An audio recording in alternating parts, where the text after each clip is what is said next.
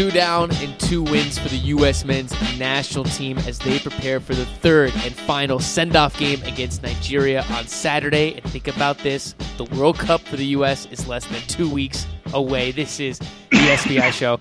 I am Garrett Cleverly. With me, as always, is Ives Galarcep. What's cracking, man? Uh, nothing much, Garrett. It's crazy. It's crazy. It's crazy to think the World Cup itself is less than two weeks away, and USA Ghana is 14 days away. Actually, it's 13 days yes. as of the time everyone's listening to the show. Uh, we're coming off of that great USA Turkey match, unbelievable atmosphere at Red Bull Arena, and the U.S. team put in a pretty good performance against a tough opponent. And you know, say mm-hmm. what you want, Turkey didn't have all their top players, but they put out a pretty good team. And the U.S. after some shaky uh, moments early on in the game they had themselves a pretty solid game. I, I, would say second half much better than the first half. A tale of two halves for this, but you're right.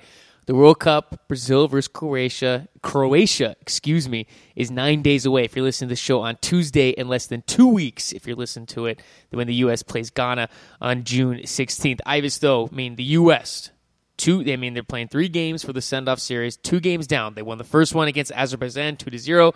They defeated Turkey two to one. Turkey did get that goal at the very end of the game, which we'll talk about.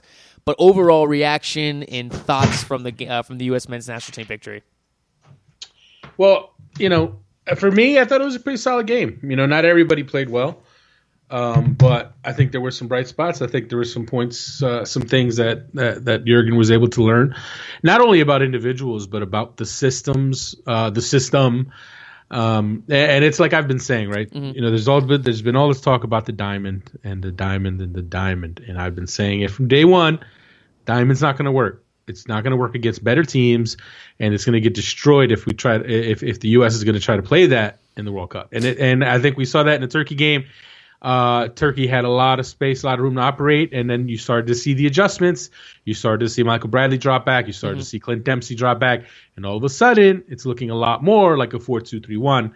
And I think that's what it's going to be. Uh, you know, I, I think uh, it's the the the key for this team is uh, you know finding that balance. Uh, play being able to play a four-two-three-one, but being able to allow Michael Bradley to get forward, almost so that at times it can play more like a four-one uh, 4 1 or a 4 1 3 2. Uh, but the whole idea of a diamond just doesn't work. You just leave your uh, your Julian uh, Julian. Who's Julian? Jermaine Julius Jones. There I'm you making go. up names now. Yeah, Julius Jones, the running back. No, Jermaine Jones cannot be left alone by himself to deal with teams that have dangerous attacks, and uh-huh. especially teams with strong midfields. It's just asking too much of him. He even said as much. You drop Michael Bradley back, it helps them out and and I think we saw that. And I mm-hmm. think you know what in this Nigeria game, I think if you're Klinsmann, you got to give it up with this diamond already, and you got to come out with a, a well defined either four two three one or four one three two. The diamond itself not happening. Well, do you think that played in part to the defense kind of having a atrocious first half. I mean, lots of mental lapses, lots of mistakes. Ives. I mean, oh, look, how many, yeah, uh, but, how many, how many, how many goals were there? I, there were zero goals, but come on. How many saves did Tim Howard have? He, uh, look, look, look. Point I'm saying is, what, what did he get? quality countries like Germany, Portugal, oh, even Ghana God. will punish Here the U.S. men's national team. Come on. Oh, I'm sorry. I didn't realize Ghana has a 100% strike rate when all their chances. No, they don't, but come on. I get it. I Ghana, get it. Look, Ghana's I, I just think it gets overplayed. I think the whole idea of, oh, that mistake is going to get punished. Like, it can't be a break. Mistakes happen. Team, you, you want to cut them out, ideally, yes, but mistakes happen. Every defense makes mistakes. It's how you it's how you recover from them. How you how do you cover for your teammates who mm-hmm. make those mistakes? And I think people are just way too tightly wound up about this defense. And oh my lord, this guy got beat. That guy got beat. Now there were definitely blunders in this game, and particularly late. And Timmy Chandler, he he totally like you know. Timmy Chandler had like, more than a few mental no, mental listen, lapses he, in this game all right, I'm just gonna go. I'm just gonna say it. I don't think he was as bad as some people seem to think he was in the first 75 minutes of this game. The last 15 minutes of the game, he was awful. The last 15 minutes, I was seeing Tim Chandler versus Honduras yeah. in San Pedro Sula all over again. He just looked lost, and he looked like he was just he, like his brain turned off. And and uh, that's the scary part. And, and look, to be fair to him, he's just come back from a knee injury. He hasn't. He's not 100 percent sharp because he hasn't. You know, he didn't get a chance to play a ton mm-hmm. upon return from his injury. So he's still working out some kinks. But I think for me, I, I, I didn't think he played that badly in the first half. Uh, yeah, did some there were there points where maybe he got a little ambitious getting forward Mm-hmm. and had to track back, sure, but did he play badly? I mean, I'm sorry, folks. I feel like people all of a sudden forget just how crappy the left back position has been in recent years. That now Tim, the the level of play Tim Chandler had in the early parts of that game could be seen as bad. Like I, I don't know. I thought he did all right. I just the, late in the game he didn't play well, and he's not starting. I think DaMarcus Beasley's holding on to Uh-huh. that spot. He's steady. He's your veteran. Uh, you know what? He'll he'll cut out. He'll avoid. Mis- he'll limit the mistakes. Uh, and he's your guy. So you know what? I don't know. I, I- don't want to get too caught up. Nobody was perfect. None of the defenders were perfect. Oh, Fabian Some- Johnson had a pretty good game. He did, but even he got caught forward on, on occasion where he got a little ambitious getting forward. So it's still a case of finding a balance and and and being and, these guys are still trying to figure out where they go, who they like. I I feel like you know you just get a sense that this team is still trying to find itself, still trying Mm-hmm. to feel out where everyone's supposed to be.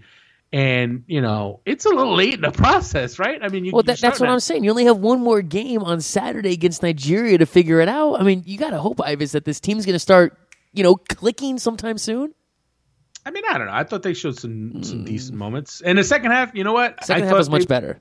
Well, yeah. Well, there you go. So I mean, it, it, there was good. some promising stuff there. So Well, well, it's okay. another. Okay, well, real quickly, the promising in the second half, though. Okay, then what'd you think about John Brooks' second half? He looked I thought pretty he was excellent. I thought he was excellent. I thought John Brooks showed why Jurgen Klinsmann brought him on this team, and it, and I, I feel like John Brooks is second only to Julian Green in the why the heck is he on the team meter from U.S. Yeah. fans who are up in arms over Jurgen of Jurgen Klinsmann selecting Brooks over Clarence Goodson. And I've said it over and over. Look, yes, Goodson was a good soldier in qualifying. He gave you solid games in some big spots. He was pretty steady, if unspectacular. But when it came down to it, when they got to the camp, John Brooks was in a better spot. He was he was on better form. And why is anyone surprised by that? The guy won back his starting job late in the Bundesliga season. This is the Bundesliga, folks. One of the top leagues in the world.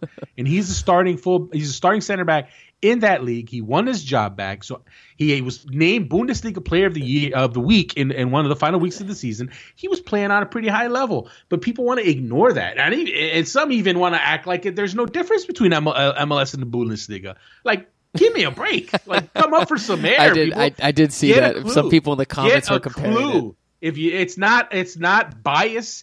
It's not favoritism. It's fact. It's reality. Every single defender in MLS would run to the Bundesliga if they could get a deal in the Bundesliga. They would run, not walk, run to the Bundesliga if they could get a deal in the Bundesliga because it's a better league. It's a better league. It's one of the best leagues in the world. John Brooks is playing in it. He finished the season strongly. That's why he made the team. Uh-huh. And now we and now we saw against Turkey that yes, he can play. The guy can play. It wasn't a perfect 45, but he was very good for for long stretches. The guy moves extremely well for his size, and he's good in the air. And, and I tell you what, folks, the guy's 20 years old. I don't know if he even turned 21. He's 20 years old, playing in the Bundesliga. Instead of nitpicking about the kid and saying "Oh, what's wrong with him, be happy that there's a 20 year old U.S. national team center back in the Bundesliga who looks like he can actually play. Uh, Ives, very well said. You were you were fired up for today's show. I don't know, man. I think it's the headphones I'm wearing. Uh, maybe. I, I, got, I got I got these new bad I got these new bad boy Sony headphones, and it's like I can't hear myself talk. I, I, so I'm just ranting right now. So I don't even know my volume levels. I'm, I'm like I could be screaming right now. You are you are first off. You are screaming right now. well, there you go. But it's you know what I, I'm. to answer your question, John Brooks is 21 years old. He's now. And when did he turn 21? I turned 21 on January 28th. Yeah, yeah. He's only he's 21 21 for a few months. Very young, very young. And I mean, come on, like that's it, it just annoys me, man. People need to educate themselves. They need to educate themselves and watch more soccer. Mm-hmm. Watch more. Don't just watch the Premier League. Watch the Bundesliga. And yes, I know it's it's not easy to find. It's not easy to watch the games. But I mean, I don't know, man. It, it just boggles my mind the amount of, of of hate toward John John Brooks. And it's like, I get it, folks. Early on, and here's another one. People, and I've said this before. I feel like I said it last show. People use their some people, some people use their limited uh, exposure, like they're limited like reference points, and that's like what they base everything on, and they don't do any more homework. So there are people who all they know of John Brooks is the Ukraine friendly, and they're like, "Oh my lord, he was awful. He was awful in that game." Yes, you know what? Yes, he was bad. He was also playing with a center back partner who he'd never played with before, who he it wasn't a good pairing because they're both big center backs, right? Neither one of them's an organizer. Neither one of them knew where to go. So you have that. And then you have the fact that John Brooks was actually not playing for his club at that time. So he wasn't in match form, right? Because at that point he had he had lost his starting spot. hmm He had other things on his mind, like the back tattoo that he was going to get. well, anyway, we'll get to that later. But but you know, so yes, every, it was set up for him not to to play all that well, and I, I you know I'm convinced still that if Tim Ream had not had ju- just not had the birth birth of his of his child, Mhm. Tim Ream would have started in that game. I, in my opinion, and I think Ream and Brooks would have been a better combination because I think Ream would have been an organizer, and I think Brooks would have been a better position to have a better game. But again, uh, he played poorly. He even said as much. I I, talked I talked to him on uh, Friday, and we and we talked about that game, and he's like, yeah, oh yeah, he played badly. He knows he did, but he wasn't playing, folks. And it's like think of, use some get some context. The guy won back his starting job, played well to close out the season, and in a in a high level league. Why is it a shock? Why is it a shock that he made the team? I I, I don't know. The Julian Green one, hey, I, I totally understand Yeah. people's outrage. I totally understand that one. The Brooks one, I, I, that one, I'm like scratching my head about. I'm, I, I'm, and now that he showed it on Sunday, you, you know now maybe people can take it easy about that. Yeah, I, uh, Brooks is look. He's going to be a quality player. Um, t- moving on from the subject, Ives of, of John Brooks, because look, he he looked good. So so you can end the argument there for people saying, oh, you know, why is he there? Blah blah blah blah. Uh, Matt Besler. I'm sure you're going to probably say there's no cause for concern for his. Uh, I mean, second poor showing for the U.S. men's national team. He he hasn't had he hasn't had good games. I, I'll I'll agree with you there. But I mean, I I don't know. I mean, I think it's. Uh, Is it know, just he's do you- still learning with Geoff Cameron? Is, is, I, I mean, it, there has to be something for that, right? I mean, uh, that partnership. He's there's a little bit of a lack of familiarity there. Um, but again, look, Matt Besler's not perfect. He's had his mistakes early in the MLS season, so maybe he needs to work some stuff out. But I mean, I find it like, for me, I just can't see him not starting because um, I don't think Cam, I don't think Cameron Gonzalez works.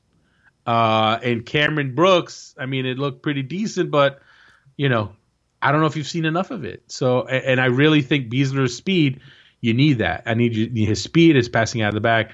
Uh, so I mean, I don't know. I mean, I think uh, if he doesn't start against Nigeria, then you can start scratching your head and say, "Oh, wait, maybe he's not. Yeah. Maybe Klinsmann's ready to make a move." But I, I, I'm sorry. I think I've seen Besler play too well for too many matches to say, "Okay, now he, you know, he played uh, a shaky half against Turkey, and now he's not good enough." Like I, I think that's a little extreme. We'll see in the Nigeria game, right? If he goes in the Nigeria game, he has if he starts, if he has a stinker, then yeah, then you can start saying, well, if if Beasley has a stinker, if Brooks plays well, all of a sudden you're like, hey, Brooks played pretty well against two pretty good opponents. Maybe you know what? You maybe you give the 21 year old kid the start, but again, two games, it's a little quick. It's a little quick. Uh, I think Besler's still the guy. I think it's going to be Besler, Cameron, but John Brooks, man, he's right there knocking on the door. Uh, moving up to the midfield, uh, I mean, I, I thought we saw some quality performances out of Michael Bradley. I thought Kyle Beckerman in the second half looked outstanding. Uh, Brad Davis looked all over the place. Graham Zusi, Ives. I mean, the one thing for the U.S. men's national team, without a doubt, the midfield is going to be the strong suit of this team. Uh, yeah, I mean, I What- what- okay, what's the strong suit? The, minus the goalies, then. Forwards? Come on. I mean, I don't, I don't know. I- Did the midfield was the midfield amazing in the in the Turkey game? Well, it's Really? well, going forward. I mean, come on, the midfield's going to be the strong suit for the U.S. men's national team. I thought Kyle Yeah. Beckerman had a really good second half. He put himself in a lot of positions, broke up a lot of passes. yeah. He did what he does. He didn't do anything outrageous. He didn't do anything new. That's what he does. Like it's not. I, I I mean, I wouldn't sit here and say, "Oh, Kyle Beckerman was amazing." Kyle Beckerman was Kyle Beckerman. He didn't have like some outrageous game. He he did his job, his role. He knows that role. He handles it well. Michael Bradley, yes, Michael Bradley's outstanding, and he for me, he's the guy. If there's going to be a U.S. player who who blows up this summer and is just off the charts good and off the charts transfer bid central starts forming around him, I think it's going to be Michael Bradley. But that being said, Jurgen Klinsmann's got to figure this system out because I don't know, like it, it's still a little a little all over the place, and and not, not to stir anything up, but when you read some of these quotes, Michael Bradley, it's almost as if he's practically begging to play with Kyle Beckerman. Like, it, it, I mean, I thought I saw one quote where it was like, uh, you know, it was all over the place in the first half, and then you know when it was me and Kyle next to each other, things settled down a bit, and I'm like, mm, okay. Um, when uh, reality is, I thought Jermaine Jones played well. Me personally, I apparently Taylor Twelman, Twellman disagreed. I didn't, obviously, I didn't hear the broadcast because I was at the game, but I mean, I thought Jermaine Jones did his job. You know, so I don't know. It, will it, be interesting. Well, it, it, just seems like the magnifying glasses is on Jermaine Jones. Oh, you know. Yeah. Well, that that's because every time he makes a mistake, it's like, oh, well, here we go again with Jermaine Jones is, and, People, and, him doing this and him doing that. And look, he had a great game against Azerbaijan. I mean, I think people forgetting that he played, he held down the diamond pretty well in that game. Granted, it's not you know as good as opponent as Turkey, but Jermaine Jones is a quality player. He, he played for, in the Bundesliga for years. He's, going to start. It's going to happen. He's going to start. It's not even a question. I would see prefer. I prefer Bradley and Kyle Beckerman. I would like to see that. I, I and it, I, you'd like to see that in a friendly, or you want to see that in Brazil? I want to see it against Nigeria. Uh, I want I, I want to see uh, I want to see a you know four you know four two three one with Kyle Beckerman and Michael Bradley right there. Uh, that you know what that's uh, you know what maybe we will see it, and I'd be very curious to see how my Kyle Beckerman does against against that midfield, that level of uh, of midfield, because uh, it should be noted. I mean, Turkey made subs in their midfield, yeah. Uh, so Kyle Beckerman didn't didn't go up against the same players uh, that Jermaine Jones did. So I mean, that should be pointed out.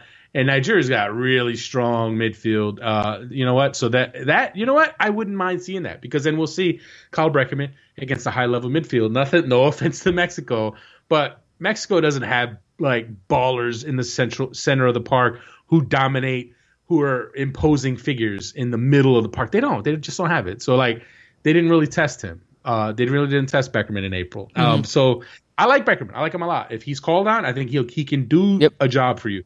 But I I just think that Jermaine Jones. It, it's so funny because coming into this whole thing, coming into the send off series, the question was can Jermaine Jones be disciplined? Can he stay in a defensive midfield role? Can he not freelance? Can he not get out of position?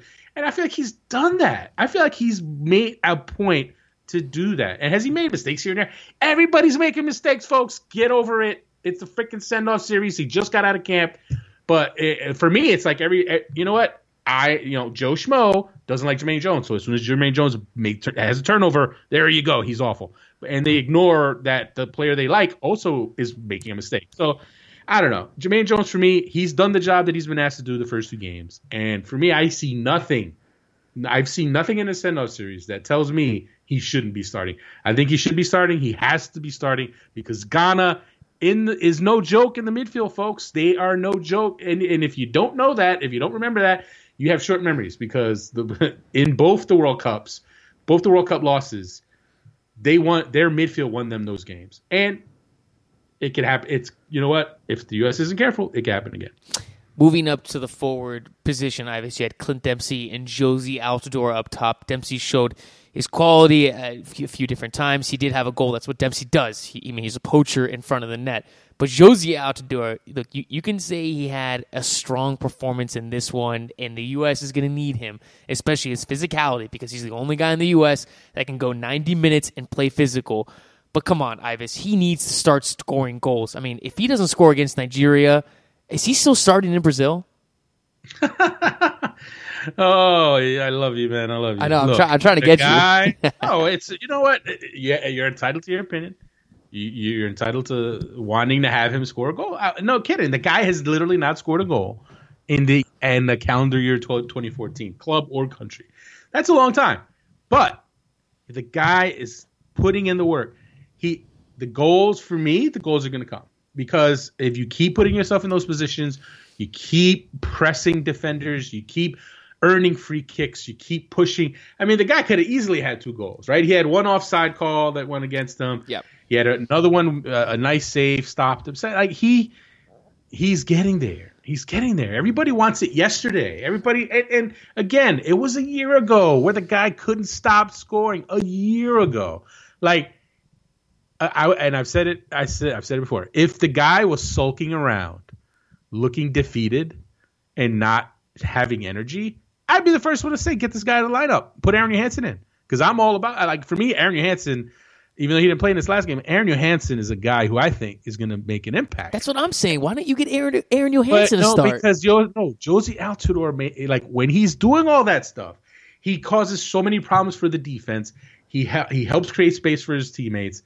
He's doing a lot of different things that like it, it can't always be about oh a, a, quick move, a nice touch, and this and that, and and and like and that the flashiness that makes you think player X is so amazing, and Jozy's what that's Jozy's that's not that's not what that's not what I'm saying. That, that, and that is that's not what I'm saying. Jozy Altidore's quality in the final third is, is really bad right now, Ives. There were multiple. There were two times in the second half when he should have put his head down and charged at the net. But the one time he opted to pass the ball to Mix Diskerud, that which ended up in nothing. Jozy should have put a, a, shot on target. And there was one other time I can't think of the top of my head. But it's little things like that. Jozy has uh, no confidence these are little right things now. in your head. Yeah, but but, but, but it's in but, your head. It's in your head, not his. No, it's in I your just- head that no, he's making not. certain decisions. Like it's. I'm sorry, I disagree. Like I, I he he's not. Yes, his form, his scoring form is not there. His his his shot is not is needs needs work. He needs work. He needs to get better. But he's getting in that direction. And it's just it's it's way too easy to say. Okay, he's not scoring. Let's throw this other guy in. Let's do let's throw some uh, whoever in. Like it, it's not that it's just not that simple. The guy has the track record that when he's on his game, he will score inter- international goals. And like it, that, you can't just look at this Sunderland season and say, well, he's not going to score. Why even bring him? Like, forget about it. Let's go bring Aaron Hansen, who scored, you know, 26 goals in, in the Dutch league. You're like, oh, because, you know, the Dutch league is the level of defender you're going to see in Group G.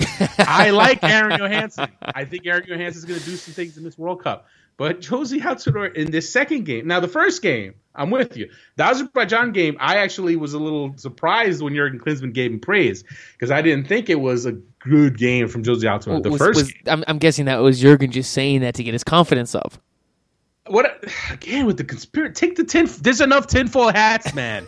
let the other pe- let everyone else wear the tinfoil hats. All right. But no, it's just Jurgen's an optimist. Jurgen's optimistic. He's he's looking for the positive. He's looking to boost. Yeah, I agree. He's looking to boost his morale. well, you just you just killed me and agreed with me. Yes, because but that's like you go right to that. It's like you know, like uh, maybe that's part of it, but no, Jurgen is an optimist, right? And he's looking at these things and he says he's doing these things that you know what? I'm glad that he's doing these uh, these things. He's not scoring, but he's doing these other things. The Turkey game, same thing. Turkey game, the guy was a beast, man. He was a beast. He was unlucky to get a, not get a, not get a goal. I agree with you there. Uh, he needs to start scoring. I agree with you there. But uh, to to just to pretend that he is not the I, I, I don't know, man. I, it's way too easy to say the other guy would score. The other guy, let's try someone else, as, as if nothing else he's doing matters. And it only, it, it- like, I'm sorry, I, I, I said it. If he were not doing all those things, if he was sulking about, because we know the Jozy that nobody wants to see. Yeah. we've seen that Jozy, the Jozy who's sulking, the Jozy who's not pressing the defenders when they have the ball. The Jozy who's not showing their work rate. The Jozy who's kind of you look at him and he's almost feeling sorry for himself. That Jozy you want no part of. But we haven't seen that Jozy. That Jozy, like he hasn't been anywhere near that. He hasn't been that. Like he's with the U.S. team. He's a different player when he's with the U.S. team. He's he's having a good time. He's happy. He's with his boys. He's feeling good. His confidence is building, even though he's not scoring goals. But the confidence is building. So for me, it's not even a, honestly. It's not even. A, it's not even a question. Healthy Jozy Altidore is going to start against Ghana. Look, Ives, all I'm saying is that I would like to see Aaron Hansen get a start. That that's all I- I'm I saying. But You know what? I wouldn't mind that either. Okay. I'm, I'm not saying I like. I like him. I like. I he shows me some stuff. I think he's good. He is a guy who's going to come off the bench and score at least one goal in this World well, Cup, in my opinion. here's the thing, though. I would like to see, oh, and this is I don't know how this would happen unless you got Dempsey out wide, but I would like to see uh, Altidore, Johannsson, and Dempsey on the field at the same time. Uh, That would be. Uh, there's no way you could make that happen because you'd have to stick someone out wide, and that's just not going to be the strong you know, you can make it happen. You can make it happen on FIFA. Well, okay. That's the only Well, place you're going to see that. well- or if the team's losing by two goals in the second half. That's true. Well, I'm I'm trying to be realistic here. All right, moving over to the yeah the show. Trying trying to be realistic. Once again, a FIFA reference. We always have to have one. Yeah, first off, well, I haven't played FIFA in like eight months, and you're the one who brought that up. So Yes, for all those people who hate on Garrett's FIFA references, he he he doesn't play FIFA anymore. I because don't. He, because his girlfriend won't let him. That's not true. Well, that's because she's hogging the TV. I got her obsessed. I got her obsessed with Breaking Bad, and, and now she's obsessed with Walking Dead. She just got to the part where Michonne and the governor and all that crap. It's it's awesome. Anyways, uh, moving over to the subs, Ives, Julian Green did not have a good performance. I, I think you know I don't want to raise the alarms too much, Ives, but but once again, Julian Green not looking good. You know, you kind of wonder was this the right decision for Jurgen Klinsmann to bring him to Brazil? I love how you toned down your argument in our second take on this topic. That's lovely. I just want to tell everybody in the earlier in the earlier version, Garrett just came right out and said it's a head scratching decision. I did say it's that. Looking like an awful mistake. What the heck was Jurgen? Okay, stop, stop. That is not true. I did not say that. it was. It was. There was somewhere in between. But anyway, all right. I'm gonna ask the obvious question. How many minutes did he play on Sunday? Uh, I believe he played 27 and a half minutes. How many minutes did he play against Azerbaijan? uh, zero. Okay, so based on 27 minutes already, he's a failure. He shouldn't be on the team. What the heck was Jurgen Klinsmann thinking? Right? That's that's what you're saying. I'm asking you. That's what you're saying, right? Look, I'm, I'm not saying the kid's a failure because the kid's 18. I don't want to kill. Him. He's 18 years old. No, but right now, a lot he's of a years ahead. A, he's useless. Just say it. You think he's useless going to the World Cup? Is that what you think? Yes. Okay, fair enough. Off of that cameo, now I would agree that I was not impressed with his cameo as much as he drew the uh, would-be potential penalty. He looked a little disconnected. He looked a little out of place. Mm-hmm. He didn't look dangerous or all that. I mean, he just didn't have it. Right? I agree. I agree with that. But I'm just not a guy who's going to say, okay, he had one appearance off the bench. He didn't look like he had it, and get him the hell off the team. Like, whoa, my god, that is just that is just such a preloaded reaction from people who want Landon Donovan on the team. And, and, and no, like, no, no. I, I don't want Donovan on this team, I, dude. I, I went into it with with Julian Green having a clean slate. But after watching him play I- this, oh, he fine. just looks. He look. He looks like a boy among You men. saw him for 27 minutes. 27 minutes. A boy among men, and I'm sure I'm not Oh. the only person who thinks No, this. He struggled. Is he the first player to struggle in a friendly? Matt, oh, Matt, hey, here's a question. If I came out of an ice, like I was frozen, I'm a, I'm a, I'm a frozen caveman. I was unfrozen a week ago, right? Hypothetically, I'm, a, I'm unfrozen a week ago. First national team game I'm watching, U.S. Azerbaijan. Second national team game I'm watching, USA Turkey. Uh-huh. If you ask me about Matt Besler, what am I going to say? He's the worst. What they, I, why, is, why is this guy on the team? So that's my point. It's like you can't just say he plays. The kid plays 27 minutes, looks lost, looks out of play, looks uh, looks like you know he didn't play well. He was not good. As much as Jurgen Klinsmann tried to paint it in a different way, Jurgen, Jurgen Klinsmann tried to paint the positive, happy picture. He didn't play well. I agree with that. I agree with everybody on that point. But the whole early verdict, guilty, he's not worthy of being on the team stuff. I mean, come on. Now, maybe that'll be the case. Maybe he will. Maybe that'll just be what he gives you, and maybe he will not play a single minute in the World Cup. I just don't think one 27 minute cameo where he actually did almost draw a penalty means Yeah. the guy should not be on the team. Like, come on. Like, that's.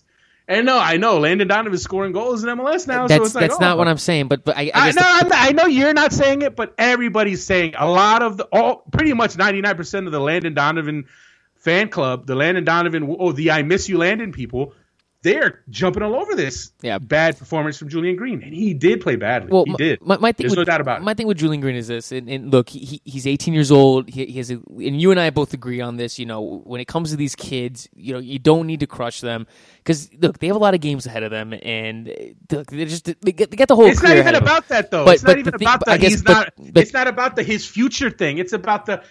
It's like how do you already like pass the verdict on him on a one twenty seven minute a cameo? That's that's just. Well, I guess I think of it like way this. too easy. I guess I think of it like this. When when I look at guys on the bench who did not play in this game, I would have said Bedoya probably had would have had more of an impact than But Julian it's Green three would have games. It's Aaron three Johannsson games. It's would have not had about the more of an result. impact. It's not about the result. It's about a series where you're getting people minutes to get them all ready for a tournament. It's not about we have to beat Turkey for this imaginary tournament that we are not in. The match itself didn't matter. The, it's the group of matches getting the entire team minutes. That's ridiculous. Though Bedoya Who cares? Bedoya played the first game. He's probably going to start in the second game. It's not about him. You got to get everybody some minutes.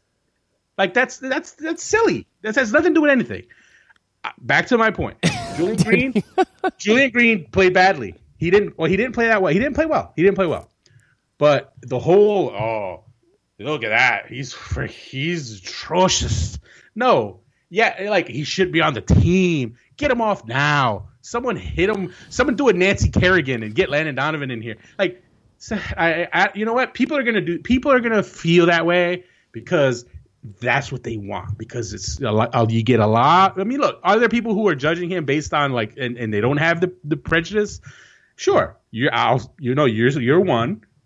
I know you're not like you don't have the Landon Donovan poster in your in your room. No, I anymore. don't. I do not. And all and, and trust me, I, I I went to a pool party this weekend, and about like twenty guys were like, "Oh, Donovan not on the roster?" And I'm like, "Okay, well, I'll break it down for you." And they're like, "Okay, Right. but but how's Donovan not on the roster?" Yeah, and I yeah, was like, right. So- I was like, "You clearly didn't even listen to what I said about this guy and this guy and this guy."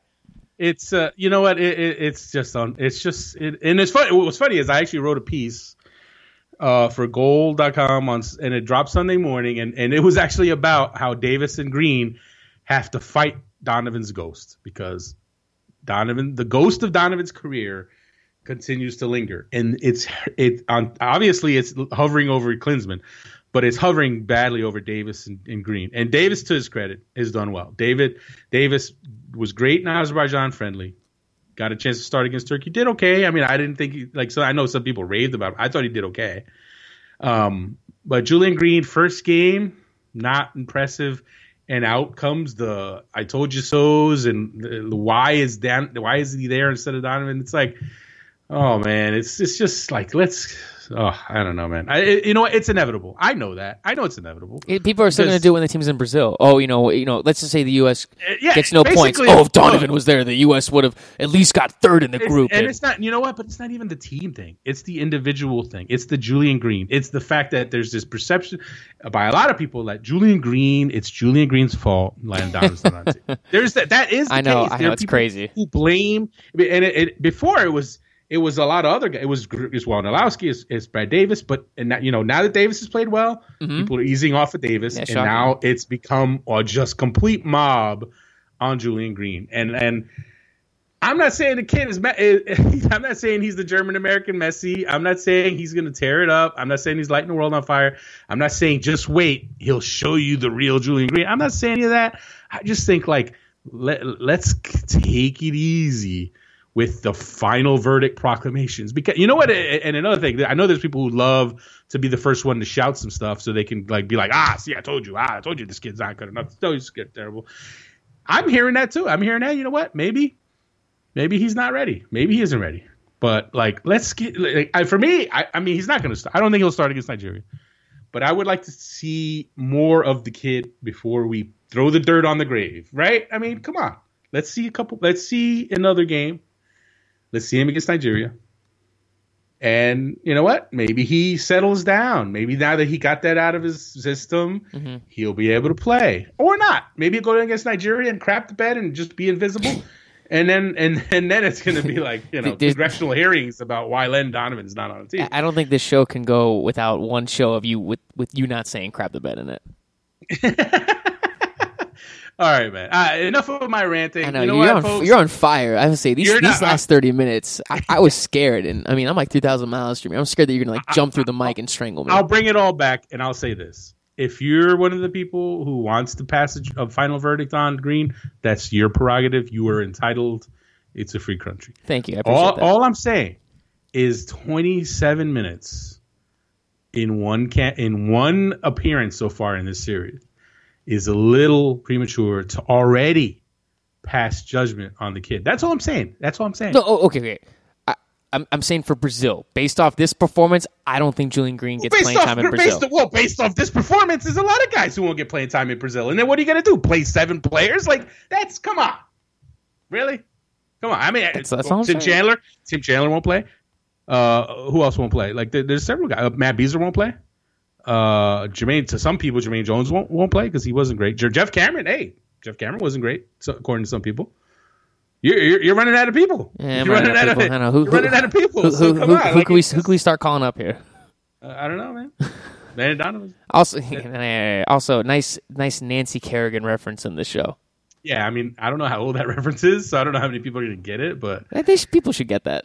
yeah, I know. Uh, Hey, if I I, if. I got it, people will get it. Yeah, and, and uh, I'm sure people are going to kill me for for i- infringing on their right to to have opinion. No, everyone's entitled to their opinions, and I'm entitled to tell you that your opinion is. That's all I'm saying, folks. See, thing, what- thing, things like this is why people leave you crap comments. no, you know, no, but you know, when it comes down to it, I agree. The kid did not play Yeah. well, and and and it was a little, it was it was kind of funny because I I'm I'm actually the one who asked uh Klinsmann about Green in Mhm. the press conference, and, and then he, he and you know I, I thought he would say oh he struggled, da, da, but he was just like you know more with the positives, and and and you can't blame him, right? I mean, it's a 19 year old kid. Yeah, you're not gonna crush him. no, You're gonna like uh, accentuate the positives. You're gonna point out he's looking good in training. You're gonna mention that for the second straight game, he could have had a penalty call. Um, you know, he could have drawn a penalty. Um, but it, it, it, he was very positive, and it was a little surprising because I didn't think he played well. But the, then the whole other extreme, the whole this kid looks like he has no business anywhere near a U.S. national team uniform. And that's just it's just it's like I don't know. It, it makes me laugh. It makes me laugh. yeah, I, I just look. Uh, People, you know what? he has, I, he has a I'm lot of games ahead of him, Ives. I, I'm convinced. I'm convinced. I'm going to say. do you think he I'm gets playing con- time in Brazil? Uh, uh, uh, no. Uh, well, you know what? Before the before the series, I said I could see him getting some minutes off the bench. But for me, Aron Johannsson, Brad Davis, and Mix Diskerud are Yeah. your attacking guys. They're your attacking options off the bench, right? And so, and now it seems even more like yes, those guys are ahead of Julian Green. Yeah. So maybe he probably he might not get minutes. He might not. Well, and, and But that- I, but look, let me say, I'm just gonna make this Yeah, point. in my in my opinion, I honestly feel like there are a good number of people who want him to fail, who want him to just be terrible, so they can say, "See, Jurgen Klinsmann is an idiot.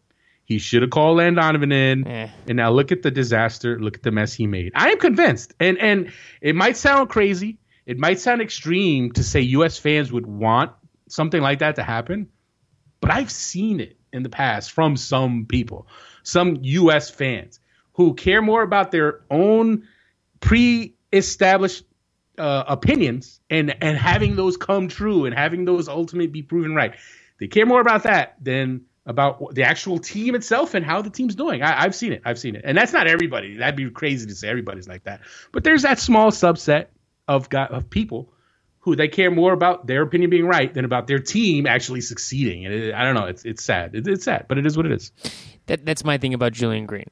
I, I, think he, could become a really good player, but right now, when I look at the team going to Brazil, Ives, I think there's better options coming off the bench in a game against Ghana, Portugal, and Germany. Yes. That is my that Yes. that's that's how I saw Julian Green's performance. I sat there and said, Well, eh, you know what? Okay, there's better. There's there's, there's guys who are better than him. Right. Well, I agree. And you know what? I that was I that was the case before the games, and that's the case after the game. So nothing really changed there. So, uh, you know, I if you really want to ask a question, the question you really want to ask is, well, if Landon, let's just hypothesize Stop, now. stop, no, stop. Pandora's box is coming open. now. Ah, what, what? Did you get enough sleep last? Did you get too much sleep last night? Is that what's going on? Here's the question: Oh, If Landon Donovan was on this team, He would would- he be would he be a better option than mix this screwed Aron Johannsson and Brad Davis? Would he? Hmm. I bet you there's a lot of people that would say yes, and a lot of those people are really emotionally attached to Landon Donovan. I'm trying to think. I mean, Brad Davis, you need a service late in games if you're looking for a goal. Uh, there you go. I mean, mixed I agree. as a spark pull it off the bench, and I mean, Johannsson just puts himself in the right spot. So And there, that's, so, and there we, so there we have it. I know, and, and right? that's what I was telling everyone over the weekend. Everyone's like, "Well, Landon Donovan." I'm like, guys, he's just Well, that's what there's that- guys who offer better stuff than him right now. That's just the way it is. That's- is. And but that's and that's the that's the thing, right? That's the nature of the whole thing. If you're you're if you're Jurgen Klinsmann and you're building your roster, and you're looking at your attack and you're looking at the guys you have at your disposal in your attack, the guys who you could bring off the bench, the guys who you think are going to start, and you're looking at Landon Donovan and you're saying to yourself, is he going to start for me? Mm, no, maybe not. he can't press like he can't he doesn't do the defensive work to make our system work on the wings. He's not going to unseat the guys that are forwards. So he's not going to start. Am I bringing him off the bench? Is he necess- is he de- absolutely is he going to give me what Brad Davis gives me? Not really. Is he going to give me what Aron Johannsson gives me? No. So then all of a sudden, where is he on your depth chart? And then if you're if you have him at the bottom, is he a guy who's going to be a 20th player on the team? Is he a guy who's not going to get many t- be happy with not getting many minutes? You know what I mean? Like, is he a guy who's gonna sulk? Is he, a, you know, is he a guy? You know, I know, yeah, I know the guy's like, oh, I'm the biggest cheerleader. You know, he he'd be a great teammate. He he, of course, he says all the right things, but Klinsmann has to think about these things. And then he has this 19 year old kid with a bright future and tons of talent, and decides, you know what, I'm gonna bring Julian Green. He might not play, but I'll bring him. We'll see what he can do.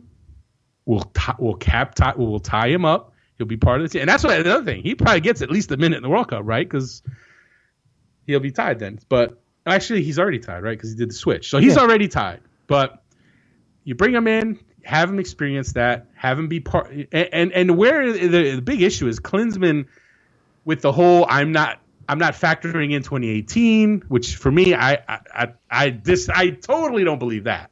I totally don't believe that. There's no way he doesn't at least in some level build this team with some thought toward the future. That's just disingenuous. I don't, and obviously he can't say that, but it's obvious. It's obvious, and I think that's where I think that's where people are like, uh, yeah, like the, people go the other extreme and say, oh, all he cares about is 2018. It's like it's not that either, folks. So, well, he's preparing. Again, he's preparing preparing for 2022. Come on, Ives, be real here. All right. So my, my, my thing is this: it's like you know, if you want to like go nuts about Julian Green and and tie that into the Landon Donovan thing, just because even if Landon Donovan replaced Julian Green, doesn't mean he'd be getting minutes ahead of these other guys. And may, maybe I think people forget that. Uh, I was. We'll put a cap on the Julian Green talk. We'll save it for the next I'm running show. Out of, yeah, I'm running out of soapboxes over here. I know. we're running out of material for you. Um, you know, Tim Howard. Just real quickly, some other guys. Uh, Tim Howard once again had a good game. Brad Guzan, solid number two in goal. I thought your tweet from the game was hilarious when in the second half you said Howard made a good save. Then you're like, no correction, I can't get my bald headed goalkeepers goalkeepers in order. I thought that was pretty funny. Actually, it was yeah, it was my bald headed U.S. national team purple clad goalkeepers in order because if you're sitting where I'm sitting and you're watching and you're kind of looking out to where where Guzan was and he was on the far end. Um, you know, they're both like six two, six three. Well, actually, I think Tim six three, uh, uh, Guzan six four. They're both bald. They're both wearing purple. I mean, for a split second, it's like, oh, hey, Tim Howard, say whatever. And then like I had forget, you know, it, it's a tweet. It is what it is. But uh, yeah, I thought that was pretty funny. Uh, they they should not be allowed to wear the same exact shirt. I think they should change it. No, they should. uh, the crowd though, Ives, it looked it looked fire, dude. The crowd looked awesome, man. I mean, what it was that looked like an awesome experience. I, yeah, it was. You know what? and I know some people will make that easy joke, but it's it's it's obviously and by far the best atmosphere that stadium's ever seen there's been some games that there were some really really good atmospheres there, and that stadium is built very well to to hold in the sound and and and, and the vibe of a of a crowd. But that crowd was lively and they were into it from the beginning. And you know what? It wasn't even just the game. The whole weekend, the whole New York City experience. The U.S. Soccer blew it out. They did all sorts of media stuff. They had press conferences. They had the Times Square uh, event on Friday where they had the team come out and all the fans were there. Uh, there was so much the, stuff uh, going the, on. The, the, infamous pep rally. Uh, yeah, I mean, I, I don't know much about the pep rally, but yes, there was a pep rally. Uh, you know, there was the night before party. American Outlaws once again with a quality party. Uh, AO New York, uh, I, I, believe, helped organize that, and and they did a good job, and we had a great time as well. Me, and it's a great. I mean, I tell you what, it's great meeting meeting uh, listeners uh, of the show. I mean, we I tell you what, man, a pretty decent amount. Nobody, nobody bought me a Shir- uh, Shirley Temple. Oh, or, what is wrong with everyone? Or, I don't. know. I'm a big dude. Nobody really wants to. Dude, dude, are you kidding me? You're like you're like the weakest guy in the bar. You're not going to do anything. okay, but uh, but yeah, no, it was good. It, it, was great. It was great. The whole weekend, the whole. I mean, every, Friday there were events. Uh, I actually went out to. Uh, uh, to Hoboken, and they had a pretty cool event where they had like more than 100 Gatorade. They did an event with a bunch of kids, and they were giving away trips. Graham Zusi and Omar Gonzalez showed up, and their kids are going crazy. you had this like little this you had this like U ten girls team that was freaking out when they saw Omar Gonzalez. It was great. It was just just the whole vibe in the area for soccer and to see so much uh, interest and and passion for the sport is just great. You love it. You love seeing it pick up, and, like you love seeing media day with all sorts of media there uh, that you know are not regulars. They were, you know, people, you know, all the different media outlets are there, and it's just it's great to see, man. I mean, I'm not, you know, technically at this point in the game, I'm an old timer, so I mean, I'm not an old old timer, but I'm an old timer, and I mean, I remember 2002, the U.S. played at Giant Stadium in the second game of their send off that that go round and there was not. I mean, they had stuff, they had events, but it, it wasn't. It, there wasn't that. There wasn't this much excitement. There really wasn't. The excitement in 2002 came during the tournament when the U.S. started rolling and people started really going crazy. Uh, but before the World Cup, it was quiet. And here we are, 12 years later, and and you just feel it, man. You just felt it all the way through Friday, Saturday, and then on to Sunday. Great, great showing. Uh, and, and, it's great, man. The fans deserve a ton of credit. American Outlaws, I mean, they are they are a revelation. What they've been able to do in, in helping organize this passionate uh, fan base in this country, particularly the young fans who are really into it and really want to be involved, really want to be at every game. Uh, it's great, man. And, and, for me, I love being a part of it. I love being there. I love being at the games. I love being at the uh, at the, at the parties because I got to be there. yeah, I know you my, do. That's why we didn't, that's why we didn't have a show on Sunday night. Nah, come on. I had a lot. I had a lot to do. I had a lot to do. But, uh, but yeah, no, it was great. So, and uh, you know, for me, it was you know my 99th cap. So it, was a pretty special day. Did you tell Tim Howard that your next one's going to be the hundredth with him? Uh, we hadn't had that conversation yet, but I'm him, sure we will. We'll have it. I mean, I'm I'm pretty sure we've talked about it before, but uh, but yeah. So yeah, me and me and Tim Howard and I, knock on wood, we'll both get our hundredth caps down in Jacksonville. I'll be heading down there on Friday looking forward to it. I heard amazing things about the last time that Jackson that Jacksonville had a game, and I was kind of disappointed that I missed it. So you know, I want to see what they can do this time around in a very important game against Nigeria. And then you're off to Brazil, man, just like that. Oh, don't talk about it, man. Don't talk. I am a week away. Actually, a week. Uh, yeah, a week and uh, a week and a half a day. Let's let's oh. let's check the Ives checklist of things. Have you bought your new luggage yet? Yes. Have you packed yet? No, but I'm thinking about packing already. No, you're not. You're gonna wait till the last second. No, definitely not. I'm actually gonna pack for Brazil before I go to Jackson. I oh, you no, I don't I'm believe you at all. No, I'm serious. I know you I so well. You're gonna procrastinate till the last second. Uh, not when it. Nah, man, not this time. World Cup's different, man. The World Cup. I want to make sure I have everything I need. I want to make sure the ba- the bag is packed well and isn't super heavy, and you know, uh, see, I, and I need to also see how much I can take because I mean, I'm going to be in, uh, you know, I'm going to be in Brazil a long time. I'm going to be in Brazil until July 22nd. So I'm there for the whole tournament, and I'm there after the tournament. I'll be spending time with my grandfather. Nice. For those for those who don't know, he lives he's lived in Brazil for 50 years. Uh, there's a whole backstory to that. I, I, won't get into now, but it's great. We, we, you know, it's great kind of connecting with him and, and hanging out. We've hung out in, in Peru a few times, but now I'm actually going to get to go to his go to Brazil and you know meet his meet the family in Brazil because uh, I have I have a decent amount of family in Brazil, so it's it's gonna be it's gonna be amazing, man. So, uh, but yeah, I want to just want to make sure all my stuff's packed well and and and we're ready to roll. But yeah, man, it's a week away. It is a week away. It's crazy. It's crazy. So actually, funny enough, I just picked up my malaria pills. I go see my doctor today and I tell him, you know what? Uh, what do you know about malaria pills? Should I be taking them? I'm going to the Amazon. He's like, yeah, you know what? Go ahead. So uh, he puts in the order for me. I go to the pharmacy and the far- and I and the pharmacist is like, "Does the doctor tell you how to take these?" And I'm like, "No." And then he tells me, you know, once a week, blah blah blah. And then I ask him, I was like, "Are there side effects? Like, what what are the side effects? Are there anything crazy?" And then he's like, "Well, there's seizures, and I'm like, what the hell? Well, that's like that's like, like, with any pill. Actually, I've heard you have crazy dreams if you take malaria pills. I'm gonna take them then. I, I have heard that, but I don't think you're supposed. Are, are you supposed to drink though? I, I don't think you're allowed to drink when you take malaria pills. I don't drink all the time. Settle down. I drink twice a month, maybe.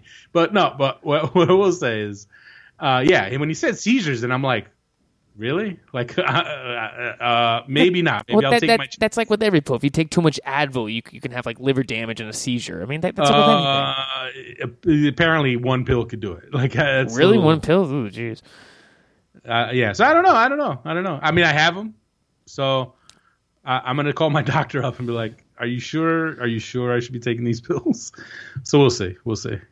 I'm only gonna be there. I'm actually only, gonna be in Manaus for two days. Then, so why you don't take malaria pills? if We're going to be there for two days. Mm. You'll be fine. all right, it's on you if I end up with malaria. No, you, you'll be fine, dude. I don't know. We'll see. what, But what it's- are you, what are you gonna do? You're gonna, you're, what are you seriously gonna like walk off into the jungle? You know, the rainforest. I mean, you're, you're gonna be like in the middle of the city. You'll be fine.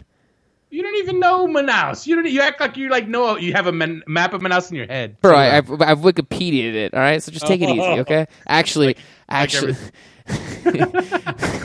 funny story is that we went to Bangkok. and Bangkok's like one of the worst cities in the world. And my buddy, when we left Oh Bangkok, God, when he, when he, when he, mail. my buddy left Bangkok, he's like, he's like, Wikipedia lied. It said it was great. This city sucks. So Wikipedia is not true for certain cities. So And for all you people from Bangkok, direct your hate mail to Ga- sbigarrett at gmail.com. I'm, hey, I'm, I'm, I'm just hey, like you guys. I, I just speak the truth on this show. Okay. okay. I just keep it real, all right. You know, you Yeah, and my- you and your line, you buddy. the fantasy world that you live in. I keep it real on this show. I provide quality intro music. I provide oh, quality hey, oh, insight. hey, the intro music is mine, buddy. I know. You know my favorite part is when people congratulate me for the intro music because I know you're oh. just like, oh, f that. I know, absolutely. It pisses me off. I'm like, are you kidding me? This guy couldn't identify the artists who who, who did this. Song. That's not true. I know about half of them. The other the other half are like from like the 1960s. I would say 20%. twenty percent. 25% tops. You're insane. Absolutely. No That's way. reckless. You don't That know is these that's people. reckless. Just You like weren't I even know most of these born. people. You weren't even born when half these songs came out. I was, talking- I grew up. I come on. I didn't grow up in a cul-de-sac, and I grew up. I grew up. You know, where, where you know, where you know the music. You know, Settle down. Okay, yeah, you. I'm you grew up losing in it. I'm losing it. Right. Yeah, exactly. All right, uh, bringing it back to the show and to relevant topics. Uh, at the World Cup, Ives, all the other teams' rosters have been announced. Giuseppe Rossi not called up to the Italy team. I mean, come on, he has to be regretting that decision, not playing for the U.S., right? Uh, I don't know about that. I mean, it's. I, I will say, I'm sure there are a lot of U.S. fans that are are, enjoying that, and uh, you know, it, for me, I, I I think it's it's sad and unfortunate. I mean, you know, I've known the kid since he was pretty little, and and say what you want about his decision to not to his decision to play for Italy, but I mean, quality player. You hate to see him get injured the way he did. And when he came back, you thought, okay, maybe he'll actually make it, but it looks like maybe he wasn't physically all the way back. And uh, it, it was I I did and I tweeted this. I, it was a little ironic Mhm. that the day he doesn't make the team for Italy uh, is the same day that the U.S. national team is playing a friendly in his home state and not far at all from where he grew up. And it's like you can't help but wonder, right? You can't help but wonder. Ma- imagine Giuseppe Rossi, imagine a healthy Giuseppe Rossi uh, would be starting on this team, no doubt about it. And it's unfortunate, and you know, but uh, when it comes down to it, and I mean, I wrote, I wrote pretty lengthy and detailed column about the Rossi decision a long time ago, and my and, the main point of it was that when he was growing up, when he was really little, MLS wasn't really that established. American soccer didn't have those big ti didn't have the, the, the high profile stars that it has now. It has more, you know, more pro, higher profile players than it ha- than it had then. And his father was obviously a big influence in his life and was a big Italian national team fan, and that was what he, that's what he grew up watching and, and admiring. And you know, the if he was if if if Giuseppe Rossi had been born five six years later, I firmly believe he plays for the U.S. because MLS is a bit more established. You have you have some more players to look up to, but he didn't have that. He didn't have that, you know. So uh, people want to get on him and want to kill him about that fact, and and and I you understand it, right? You, you get why people are are are upset at the fact that he didn't play for his country of birth, but I mean, I, for me, I've never held a grudge on him for that because I understand why uh, what he grew up in, the environment he grew up in, and why he made that decision. And and, I, and you know what? I I bet you he does not regret that decision because he, you know, his father, his father passed away. His father was, for those who don't know, Giuseppe Rossi, his father was a legendary high school soccer coach in New Jersey, and, and actually happened to be the coach of the top team in the in the area that I covered for the for my local newspaper, you know, for ten years. So I actually got to know uh, Fernando Rossi very well. Uh, he was really kind of one of those first coaches who who you know really exposed me to the game, and and I mean the guy was a genius, right? And and Giuseppe Rossi, his son, little eight year old kid who like could play with the high school kids. He had that kind of skill already at eight nine. Um, and the guy loved his father, and, and, his father his father was all about Italy and all about the Italian national team. And then Rossi, at 14, was it even? It might actually was 12. At 12, he goes to to Parma. He goes to Italy.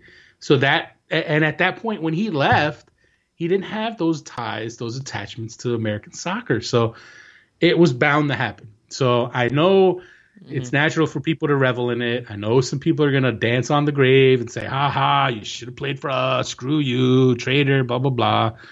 But there's a perfectly good explanation for why he went the route he went. And for me, his situation very different than Neven Subotic because you know what? Subotic played for the U.S. He was he played on the U17 team. He went on record saying he he would never play for another national team and then he wanted to play for Germany but couldn't play for Germany, and then he settled for Serbia and tried to make and for in my opinion tried to make it you know seem like it was this you know admirable you know reason for him going that route. But I mean, I have I t- definitely understand. I feel like I understand uh, the hatred towards Subotic far more than the hatred towards Rossi. And that may, again, maybe that's because I know Rossi's actual story. Uh, in other news, Ives Falcao did not make Colombia's final roster. He had that injury in January, could not get back to match fitness. Does this kill Colombia's chances? Uh, you know what? See, I, it was always ambitious, man. It was always a little unrealistic to to to think he could come back from an ACL that quickly. And I know there was this whole this whole story that oh, you know, it wasn't that bad, and He's he's he's recovering well, and it's just like you know what? You're rushing the guy back. You're asking for trouble. If he were healthy, then yes, but he wasn't healthy. He wasn't. He could, clearly wasn't healthy. So they lost him when he got injured. They didn't lose him now. Um, and you know what though, Colombia man, they have quality. They have quality. Mm-hmm.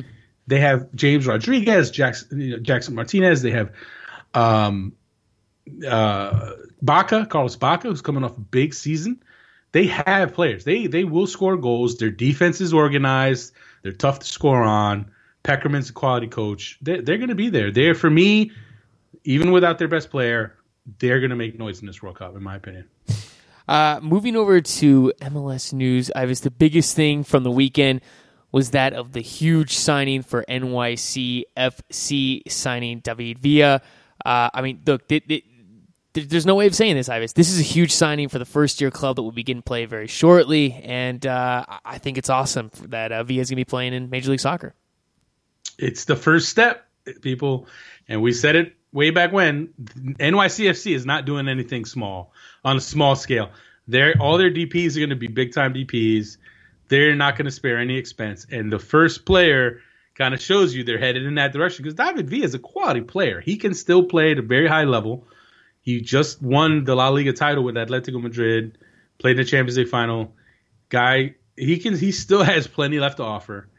Um, so that is a huge, huge pickup for them. And um, as far as I understand, I mean NYCFC will have all three DP slots ready to roll when they begin play. And and you, I'm really interested to see the roster that they put together and how they put that roster together, how they hit the international market, how what bargains they find, how they find a way to circumvent the cap, which I know some people are are, are already wondering about and worried about, and we're gonna see. We're gonna see how they pull it all off, and uh, you know what? I think they're not messing around, and and they're gonna be a handful right away in year one.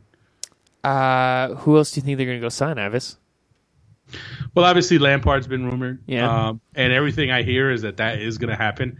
Um, nothing official yet, but you know what? If you could bet on it, you'd probably want to put a little money on that. Uh, and then they're going to go get another DP, and you know you'll see who that is. Uh, I think uh, you know if I'm a betting man, they will have three DPS for their opening game, and and they're going to be pretty solid ones. Uh, MLS did play this past weekend, and there were a couple. What? What? They, oh, oh, stop it! All right, all right, all right. Yeah, hilarious. Uh, there was some big games, some big, not some Damn upsets, it. but some just huge games. Ives. Uh, Seattle defeated Real Salt Lake, ending their undefeated streak to start the season. Uh, I think you and I both said that. I mean, look, RSL just a lot of things going against them. Guys caught up to the national team, lots of injuries. Seattle knocks them off. I mean, what does this mean? Well, I mean, look, if you look at that RSL roster, I mean, that RSL lineup that went out there, and it just it got to a certain point, and we called, we both called it last week going into this game that it was a lot to ask a patchwork RSL team, as good as their bench is, but asking a patchwork RSL def- uh, team to go into Seattle and win a game there, and, and Seattle, I know Seattle's missing Dempsey and Yedlin, but they have so much quality still there, uh, and you saw it, you saw it, Marco Pappa. Uh, really putting his stamp on that uh, on his uh, arrival in Seattle. He had his growing pains, he had his issues early on, but now he's looking legit. Uh, Obafemi Martins is going to do what he does. Um, that solid performance for them. We had we we both had Seattle winning, but I, neither one of us had them uh, winning in a romp. And uh, you know what? If you're RSL, you look at you know you lick your wounds, back to the drawing board, and I think they'll be fine. I think I, I don't think there's all of a sudden a tailspin because they finally lost the game. They're going to be okay. Um, but it, you know what? It's just tough when you're missing so many key players. Uh, now you have Alvaro Saborio, who not is not going to the World Cup, but he, he's he's injured. He broke his foot.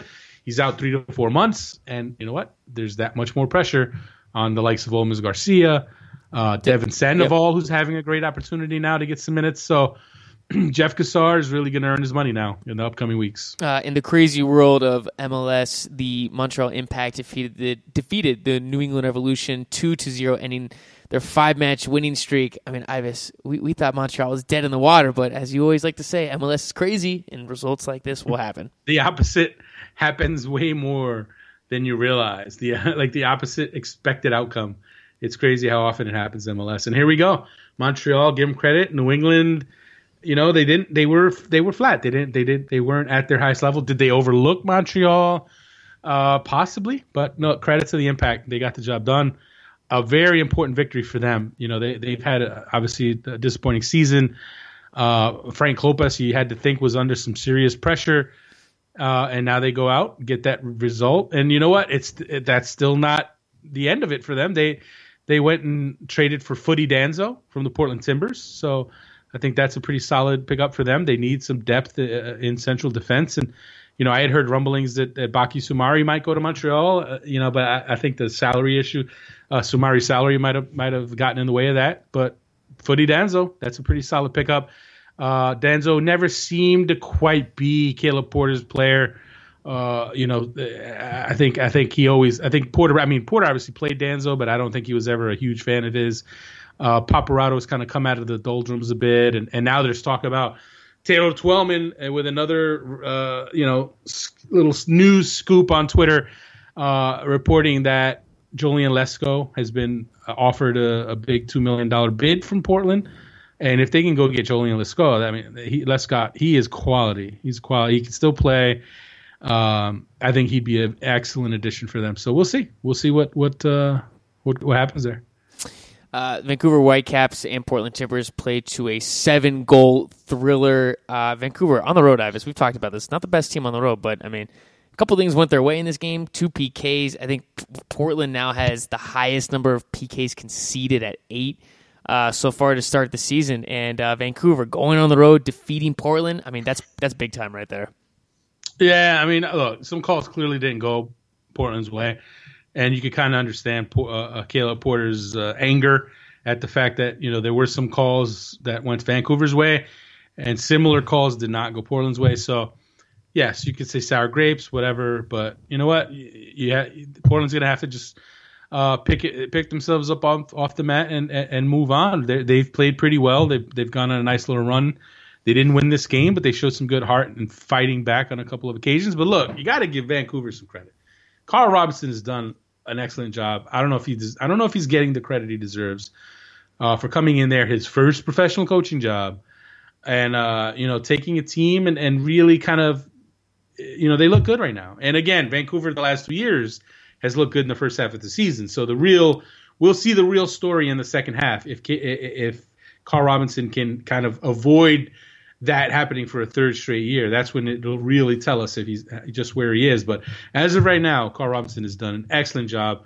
And if you want to talk about coach of the year stuff, uh, I think you know what he might be on the ballot. Uh, Toronto FC at home defeated the Columbus Crew three to two. Toronto had to come back twice in this game. Ives, I mean, in the last uh, 10, 15 minutes of the game, Toronto FC just just really put Columbus on their back heels. Jermaine Defoe did have a brace in this one. His second goal was gorgeous, and uh, Toronto FC without Michael Bradley, Ives putting together some impressive results here. They needed that one. They needed that one. And look, Columbus without Higuain that's asking a lot, right? I mean, without him, you're you're kind of dead in the water. I didn't even know he wasn't playing in that game, but apparently he didn't play in the game, so that's a tough one to ask. But Jermaine Defoe is back. He's starting to roll. He's starting to. He's kind of reminding people that hey, I'm the I'm the English striker that is supposed to light up MLS, not Bradley Wright Phillips. So Toronto, if they could put a result like that together without Michael Bradley, that's huge for them.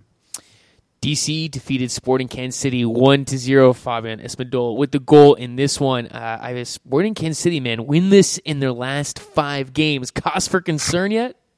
Well, look, it's not helping their supporter shield cause, but you know it's the East, man. It's the Eastern Conference. They're they're gonna make the playoffs. I think they'll be right up there for for uh, for the number one seed because none of these teams are going to run away with it, right? I mean, look at the Eastern Conference. Who in there is scaring you? New England just lost Montreal. Mm-hmm.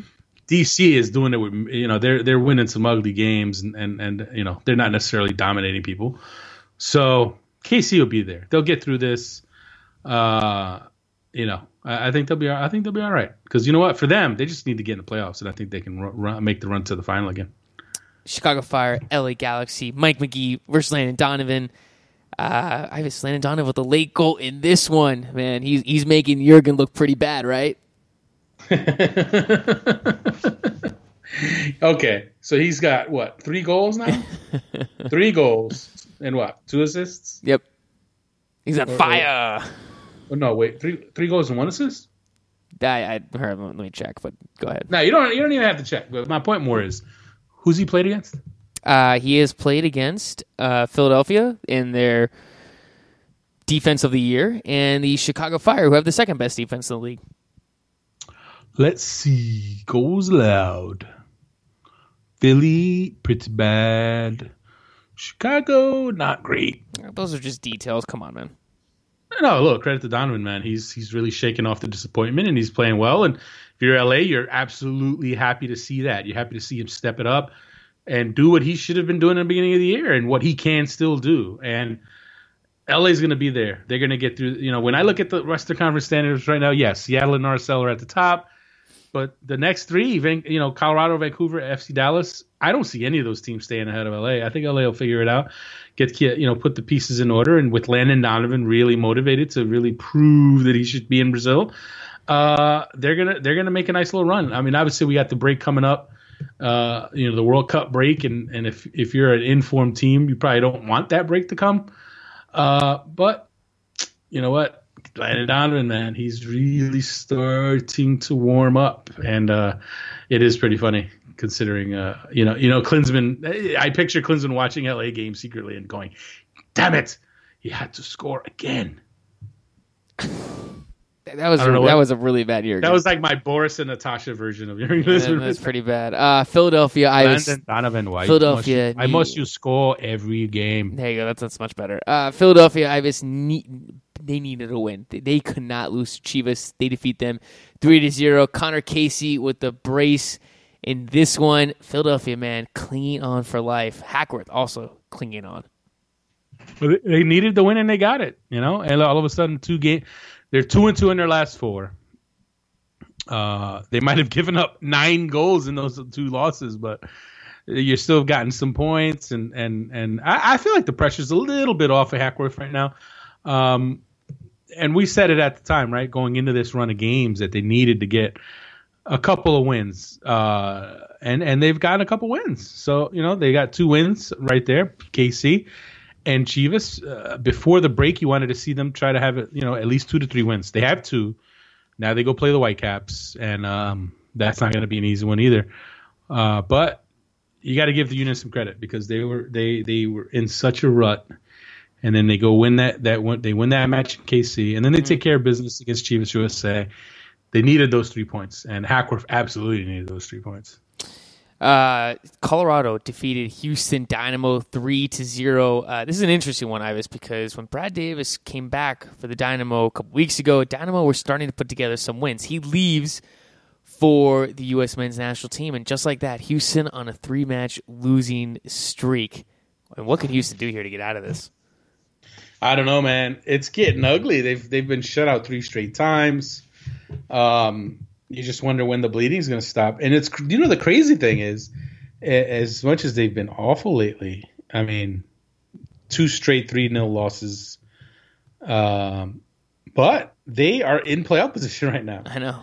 They're they're in fourth place. But you know, are they going to hold on to that when you have Toronto FC and New York behind them? Uh, it's not going to be easy. But uh, you know what? I don't think Dom Kinnear's panicking because it's the Eastern Conference. And you know what? As long as you're kind of in that mix and you can put it on late when they get Davis and Boniek Garcia back, I think that I think they'll be all right. But it's ugly right now. It's ugly. Kin- Kinnear, Kinnear cannot be happy with the way his team's looking lately. Also, in the final match of the weekend, San Jose uh, defeated FC Dallas two to one. San Jose on a two-match winning streak.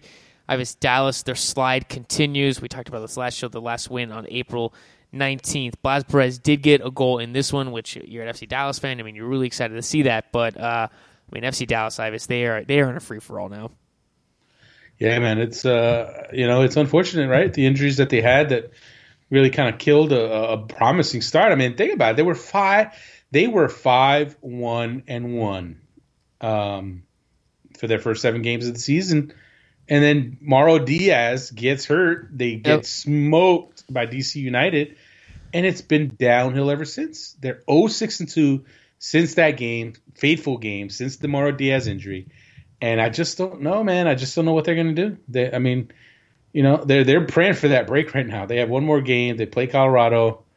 Uh, they want to. I'm sure, you know, obviously they want to try to get at least a point uh, out of that. And then you know what? When the break comes, you'll you'll see what what that means for them, um, and what getting closer to the transfer market means for them, and if they're going to be active. Because I feel like they need to. I need they need to go add some pieces. I, I don't think you know. Obviously, if Diaz is out uh, for an extended period of time, you know, you need to replace the playmaking. You need to replace that creativity, and I'm not sure anyone is uh, stepping up to do that right now. And the final topic before we wrap up the show, the SBI show is going to be talking youth soccer. Yes, I said that correctly. It's like all my wildest dreams have come true. We get to talk about youth national teams on this show. U18 national team, well represented with Arizona guys. Ives Brooks, led and Sebastian Saucedo. But the biggest thing, what we're talking about, is Jurgen Klinsmann's son, Jonathan Klinsmann, called up to the U18 men's national team.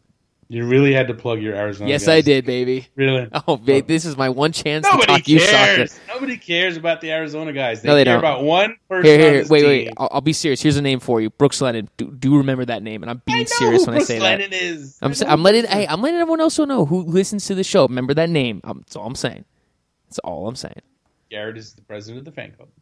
Uh, look, John Klinsmann. For those of you who were in a you know under a rock uh, for the past two weeks, yes, he is the same John Klinsmann who tweeted the infamous tweet about Landon Donovan after the U.S. roster came out, and he is on the U.S. 18 U.S. under 18 national team. Uh, talk about interesting timing. I'm sure, and, and I know, I know people are going to have a field day with that, especially with the potential tweets.